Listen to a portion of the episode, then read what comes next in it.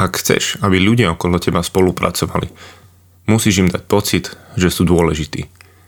A urobíš to tým, že budeš autentický a pokorný.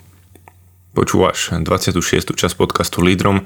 Ja sa volám Rudo Bagáč a tento podcast pripravujem preto, aby tí, ktorí ste s nami na ceste Múžom SK, na ceste mužov, ktorí hľadajú a rozmýšľajú nad tým, ako lepšie zabezpečovať, chrániť, tvoriť a viesť, tak aby ste mali pravidelný impuls aj z toho, ako sa zlepšovať vo vedení, nad čím uvažovať. A som presvedčený aj, že tieto posledné dni určite vidíte, čo to znamená a v ťažkej dobe, v dobe, keď nás trápi pandémia, keď sa zvláda vedenie a keď sa nezvláda vedenie. A pravda je taká, že môžeš byť človekom, ktorý má dobrý charakter, ktorý je dobrý v x veciach, ale keď zlyháva vodcovstvo, tak celý ľud upadá a množstvo ľudí sa môže trápiť len kvôli tomu, že líder robí zlé rozhodnutia. Takže o tom to bude dneska impuls pre toho, kto chce rozmýšľať, ako lepšie viesť, ako sa vyhnúť chybám, ktoré nemusíš robiť. A na začiatok poviem, že som stále vďačný aj ostatní chlapí z týmu Múžom SK, keď sa ozvete, keď dáte nejaký feedback, pozitívny a negatívny, lebo aj to nás posúva vpred, čo robíme dobre, čo robíme zle a akým spôsobom sa vás niečo dotklo, zasiahlo, zmenilo váš spôsob rozmýšľania. Sme tomu otvorení, takže buďte slobodní kedykoľvek sa ozvať, napísať.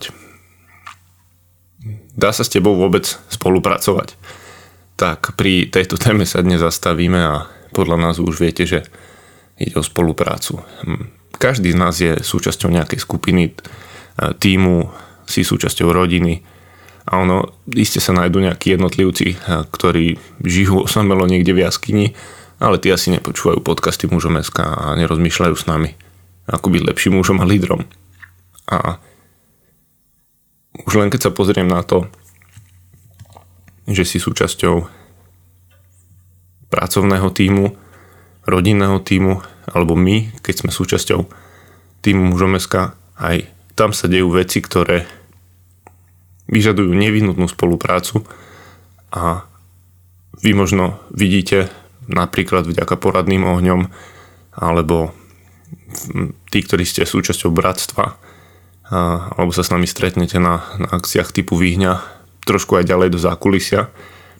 Ale každopádne každý jeden tím prechádza rôznymi obdobiami a my máme momenty, kde nemáme jednotný názor, kde hľadáme cestu, kde prichádza konštruktívna kritika a to je presne to, o čom dnes chcem hovoriť, že v žiadnom tíme to nie je ideálne a každý jeden tím sa môže zamerať na tieto veci, ktoré dnes zaznejú v podcaste, ak chce niečo posunúť pred, ak chce sa vyhnúť nejakým chybám. Veľmi dobrým podkladom pre túto tému je kniha Patricka Lencioniho a to je 5 nefunkčností tímu a prečítam krátko o popise tej knihy, aby ste si ju vedeli predstaviť, či je to niečo, čo vás zaujme. V knihe 5 príčin nefunkčnosti tímu ponúka Patrick Lencioni fiktívny príbeh o líderstve. Takže aký to je fiktívny príbeh, stále sa z neho vieme niekoľko dôležitých vecí naučiť. Catherine Petersonová, nová výkonná riaditeľka Decision Tech, musí čeliť vážnej kríze vo vedení. Ak sa nepodarí zjednotiť rozložený tím kľúčových ľudí, celá firma sa môže rozpadnúť. Podarí sa jej to, alebo ju predstavenstvo odvolá a prežije to firma vôbec. Lencioniho príbeh slúži ako stála pripomienka, že líderstvo nevyžaduje len potrebné znalosti a zručnosti, ale rovnakú dávku odvahy. Takže v prostredníctvom príbehu tam odhaľuje 5 hlavných príčin, prečo aj tie najlepšie týmy často zápasia s vlastným fungovaním. a navrhuje užitočný model a nástroj, pomocou ktorých je možné tieto nefunkčnosti odstrániť a vybudovať zladený, efektívny tím. Takže také intro k tejto knihe, ktorá ak si súčasťou nefunkčného tímu alebo tímu, ktorý v istých momentoch bojuje viac ako by sa ti zdalo zdravé, môžeš vyskúšať využiť ju a tých 5 hlavných nefunkčností, dysfunkcií je nedostatok dôvery. Prvá vec. Čiže ak si súčasťou niečoho, kde ty nevieš prejaviť dostatočnú dôveru, kde aj z druhej strany nie je taká dôvera, že si ochotný byť aj zraniteľný v rámci tej skupiny, tak to je prvý bod, ktorý môže tú skupinu posunúť do nefunkčnosti. Druhá vec. Strach z konfliktu. Budeš mať radšej umelo vytvorenú harmóniu, alebo sa vydáš na cestu konštruktívnej, aj keď vášnivej debaty. To je to, čo mi príde, ako my niekedy tiež okolo Múžom SK sa posunieme skorej do konštruktívnej, vášnivej debaty, ale je to 100-krát lepšie, ako umelo vytvárať nejakú harmóniu a nejakú ilúziu toho, že takto je to v poriadku, len nech to bez konfliktu. A pripomína mi to jeden príbeh, ktorý som počul nedávno. A tiež je to človek, ktorý robí podcasty pre leadership, Andy Stanley, a spomenul si na jedného spolupracovníka, ktorý mal za úlohu, mal nejakú zodpovednosť proste spracovať nejaký tematický ďalší blok a k nemu mal Andy predložiť podklady, čo bude obsahom toho bloku. No a ten pracovník, volal sa Evan, a sa na to pozrel. Jeho zodpovednosťou bolo urobiť to čo najlepšie a v rámci dobrej spolupráce mohol si povedať, OK, je to môj šéf, je to líder, stačí, urobím to, čo mi dal. Ale on sa rozhodol vrátiť mu to a povedať mu, Andy, ty to dokážeš lepšie. Tak si predstavte seba v pozícii, kde svojmu lídrovi máte vrátiť niečo, pretože viete, že toto není to, čo by to malo byť, alebo to, čo by to mohlo byť.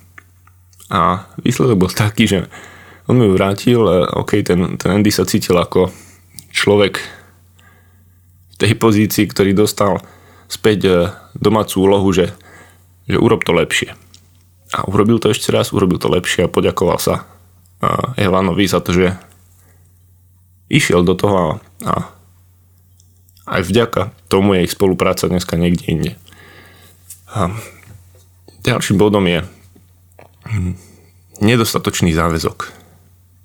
Ono predstieranie, že ty si v tom spolu s ostatnými. Len predstieranie logicky prináša pochybnosti do celej organizácie. A bez toho, aby si predstieral, keď to budeš robiť naozaj skutočne, tak tie pochybnosti sa logicky vytratia. Že nestačí len robiť to len tak povrchne, len tak som povedal, že bez dostatočného a vážneho záväzku. Ďalším bodom je chýbajúca zúčtovateľnosť. Tak hádzanie zodpovednosti na iných, napríklad na nadriadených, alebo na kolegov, alebo na niekoho, kohokoľvek na druhej strane, a akékoľvek iné kontraproduktívne správanie. Toto všetko sú veci, ktoré logicky nepridajú tomu, aby ten tím bol celistvejší, aby si viacej dôveroval. Pretože každý bude mať obavu, že niekto na niekoho niečo znova hodí a nepreberie zodpovednosť.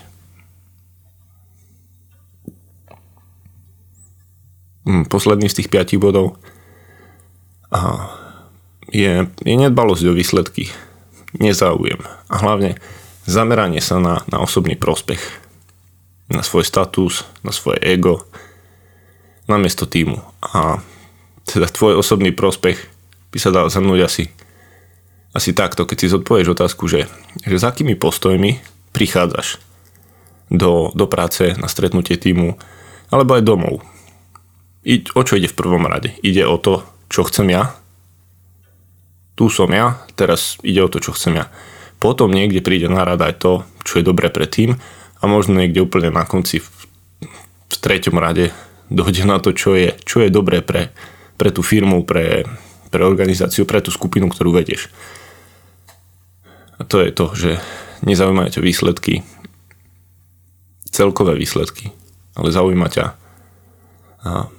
tvoj osobný prospech, ako ty v tom budeš vyzerať, čo to tebe pridá ako bod do tvojho životopisu. A toto je vec, kde by som asi veľa vedel rozprávať z každodenných stretnutí, keďže sme koncern, ktorý funguje medzinárodne a veľakrát sa stane, že jedno oddelenie pozerá na druhé, jedna firma je súčasťou má toho istého koncernu, má rovnaké meno.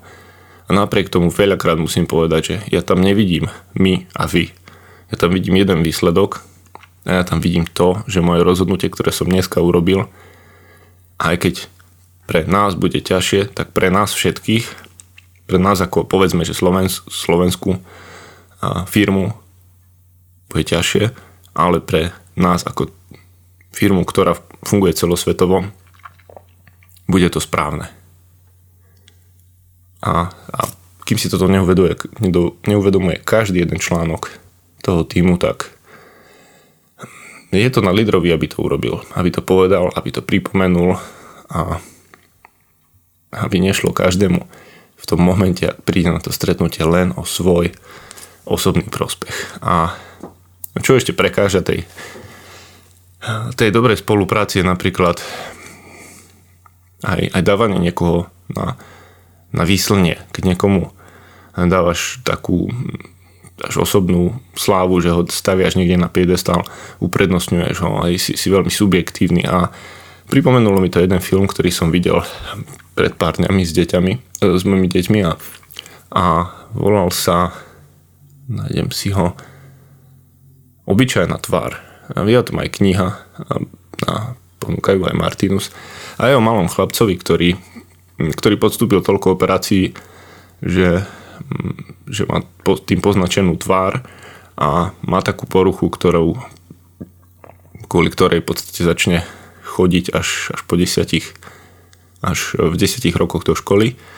A nemá to samozrejme ľahké, lebo tie deti tam majú na ňo také rôzne pohľady a začnú ho šikanovať. A môj syn sa vedel do toho veľmi dobre vžiť, pretože má tiež presne 10 rokov a nesúvisí to možno priamo s témou spolupráce, ale súvisí to s tým, že pri tomto filme som si uvedomil, čo to znamená dávať niekoho na piedestál a dávať niekoho na prvé miesto, pretože tento chlapec mal sestru, ktorá bola staršia a tá si celý život prešla tým, že centrum ich vesmíru, centrum ich rodinného vesmíru bol tento chlapec, ktorý to potreboval, rodičia mu to dávali a popri tom zabudli, že majú dceru. A som si uvedomil, čokoľvek sa deje, ak má tá spolupráca, ak má ten rodinný tím fungovať dobre, a nemôže byť, minimálne nie dlhodobo, jedno dieťa, nech je v akejkoľvek situácii niekde epicentrom, niekde stredom ich vesmíru. Pretože vtedy nielen ten jeden článok, ale aj ten celý tím trpí. No okrem toho, že to bol skvelý film, sa moje deti naučili. A myslím, že správnemu postoju, čo sa stane, keď príde do školy niekto, kto je iný, niekto, kto je poznačený, niekto, kto v tom týme hneď sa nebude vedieť stať obľúbeným. A páči sa mi, že môj najmladší syn má jedného takého v triede a myslím, že to je chlapec, ktorý je na vozíčku a dnes už vie, ako sa má k nemu správať, ako ho má podržať, keď dôjde na to, že by ho niekto chcel vysmievať, šikanovať. A myslím, že toto hovorí o tom, čo to znamená spolupráca v škole. Čiže ten bod, nejaká osobná sláva, dávanie niekoho na výslnie. Pozor na to, či to je v pracovnom týme, či to je v rodine. Udržiavaj to vyváženia a všímaj si každého jedného. A čo s tým môžeme robiť, aby tieto body, ktoré som vravel, neovplyvnili negatívne našu tímovú prácu? Jedna zásadná otázka, ktorá tomu pomôže a ktorú sa môžem pýtať každý deň a ktorú môžem posúvať ďalej, je Ako ti môžem pomôcť? Ty ako líder. A toto keď budeš robiť. Už som o tom hovoril v podcaste, myslím, že to bol podcast o stretnutiach. A bolo o tom, že keď si sadnem s niekým pravidelne na stretnutie, nejakú poradu, tak sa snažím zamerať na dve veci. Jedna z nich je, aké sú tvoje priority na tento týždeň, teda čo si urobil, čo ideš robiť, na čom pracuješ. A druhá otázka v zásade má byť, ako ti v tom môžem pomôcť. Čo odo mňa potrebuješ, či už rozhodnúť, podporiť, vyriešiť, vysvetliť, ako môžem pomôcť. A keď sa túto otázku budeš pýtať ty ako líder, tak verím, že sa udeje to, že zhora nadol, naprieč celou firmou, organizáciou sa to stane postupne pravidlom a niečím, nechcem povedať rutinou, ale čo bude zaužívané, čo bude prirodzené. A nestačí, že ty ako líder to budeš robiť. Pretože ak jeden bude chcieť dobrú spoluprácu a všetci ostatní budú chcieť len svoj osobný prospech a myslieť len na seba, tak to tiež nebude niečo, čo bude úspešné. A druhá vec, čo môžeš urobiť, oslavuj, keď vidíš, že to funguje. Hej, prvá bola, urob to, snaž sa, aby to bolo zhora nadol, naprieč celou organizáciou. Druhá, ak vidíš, že to funguje, oslavuj. Jedna vec, ktorá ma prekvapila za posledný týždeň, myslím pred 3 dňami, keď sme sedeli pri obede a manželka mi hovorila, tým, že sú to už mesiace, kedy máme 3 deti doma, moja manželka sa stala vedme učiteľkou, vidí všetky tie nedokonalosti školského systému, učiteľov, pričom musím povedať, že ja stále učiteľa považujem za povolanie, nie za zamestnanie. Zamestnanie je, rozumiete, niečo, kde chodím, odpracujem si, vytvorím nejakú hodnotu, ale povolanie je niečo, kde sa rozhodujem meniť životy ľudí, či už som lekár, či som učiteľ a rôzne iné práce, ktoré sú pre mňa viac ako zamestnanie. No a teraz počas tohto obdobia domáceho vyučovania spoznávame, že niektorí učitelia popri tom, ako ich reálne vidíme online, počujeme, sledujeme ich spôsob práce, zistujeme, že buď to bola jediná voľba, ktorú mali a skončili tam, ale asi nie sú v správnom povolaní. A samozrejme nás to trápi, lebo vidíme, že tým trpí celý ten tím tej triedy. A uvedomujeme si, že a možno to tak máte aj vy, že vidíte, že predsa určite sú v tej triede deti, ktoré nemajú rodičov, že môžu byť s nimi doma. Kde tie deti sú odkázané na to, ako si sami dobre poradia.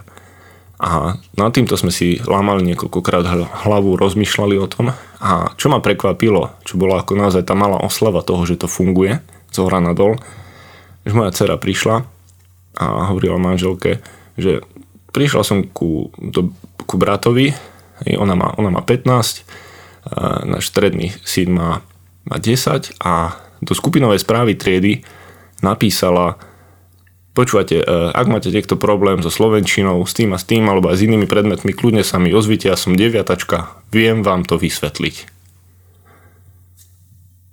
Ako to bol moment, kde som si uvedomil, že to je to, čo ja sa snažím robiť.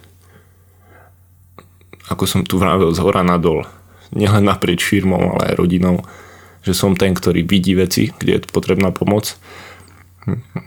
Vidím, kde by bola užitočná moja spolupráca s ostatnými a toto moja dcera urobila, ponúkla to. Napriek tomu, že títo puberťaci teraz tiež majú dosť turbulentné obdobia a nie je to vždy rúžové doma po všetkej tej izolácii. Napriek tomu urobila krok a to bol pre mňa dôvod na oslavu. Proste, keď sa niekto pýta z tvojej rodiny a iných, ako môžem pomôcť, je to dôvod na oslavu. Čiže oslavuj, keď vidíš, že to funguje. A pozor na ego. Tu asi veľa netreba rozoberať, ale čo je dôležitejšie? Budovať fungujúcu organizáciu, rodinu, kde to žije, a tým, ktorý naozaj šlape alebo svoju pozíciu. No ja som mal česť byť v tímoch, kde líder považoval za dôležitejšie byť v popredí. Ukázať seba, čo dokáže. Ja. A čo myslíte, čo to urobilo s tou tímovou prácou? Ako to potom fungovalo?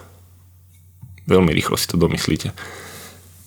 4. posledný bod je: zabudni na poučky o lojalite. A tá lojalita sa nemôže prikázať. Ak ty budeš lojálny, budú ťa nasledovať. Nemusíš to nikde písať a vešať. Veď príkladom. Ak to je hodnotou, ktorú chceš, aby bola v tvojom tíme, tak to rob a oni to budú nasledovať. A tá tímová práca je to, čo vytvára tie hodnoty. Nie je to poučka, nie je to nejaký citát, nie je to niečo, čo niekomu som chcel povedať, že otrepeš o hlavu, ale vyvesíš pred oči, to teda formulujme. Prečítam vám ešte jeden úryvok z vynikajúcej knihy od Jana Košturiaka Spolupráca a potom už mám len otázky. Tomáš Kempenský napísal: Boh zariadil všetko tak, aby sme sa učili. Na ceste neste si vzájomne bremena.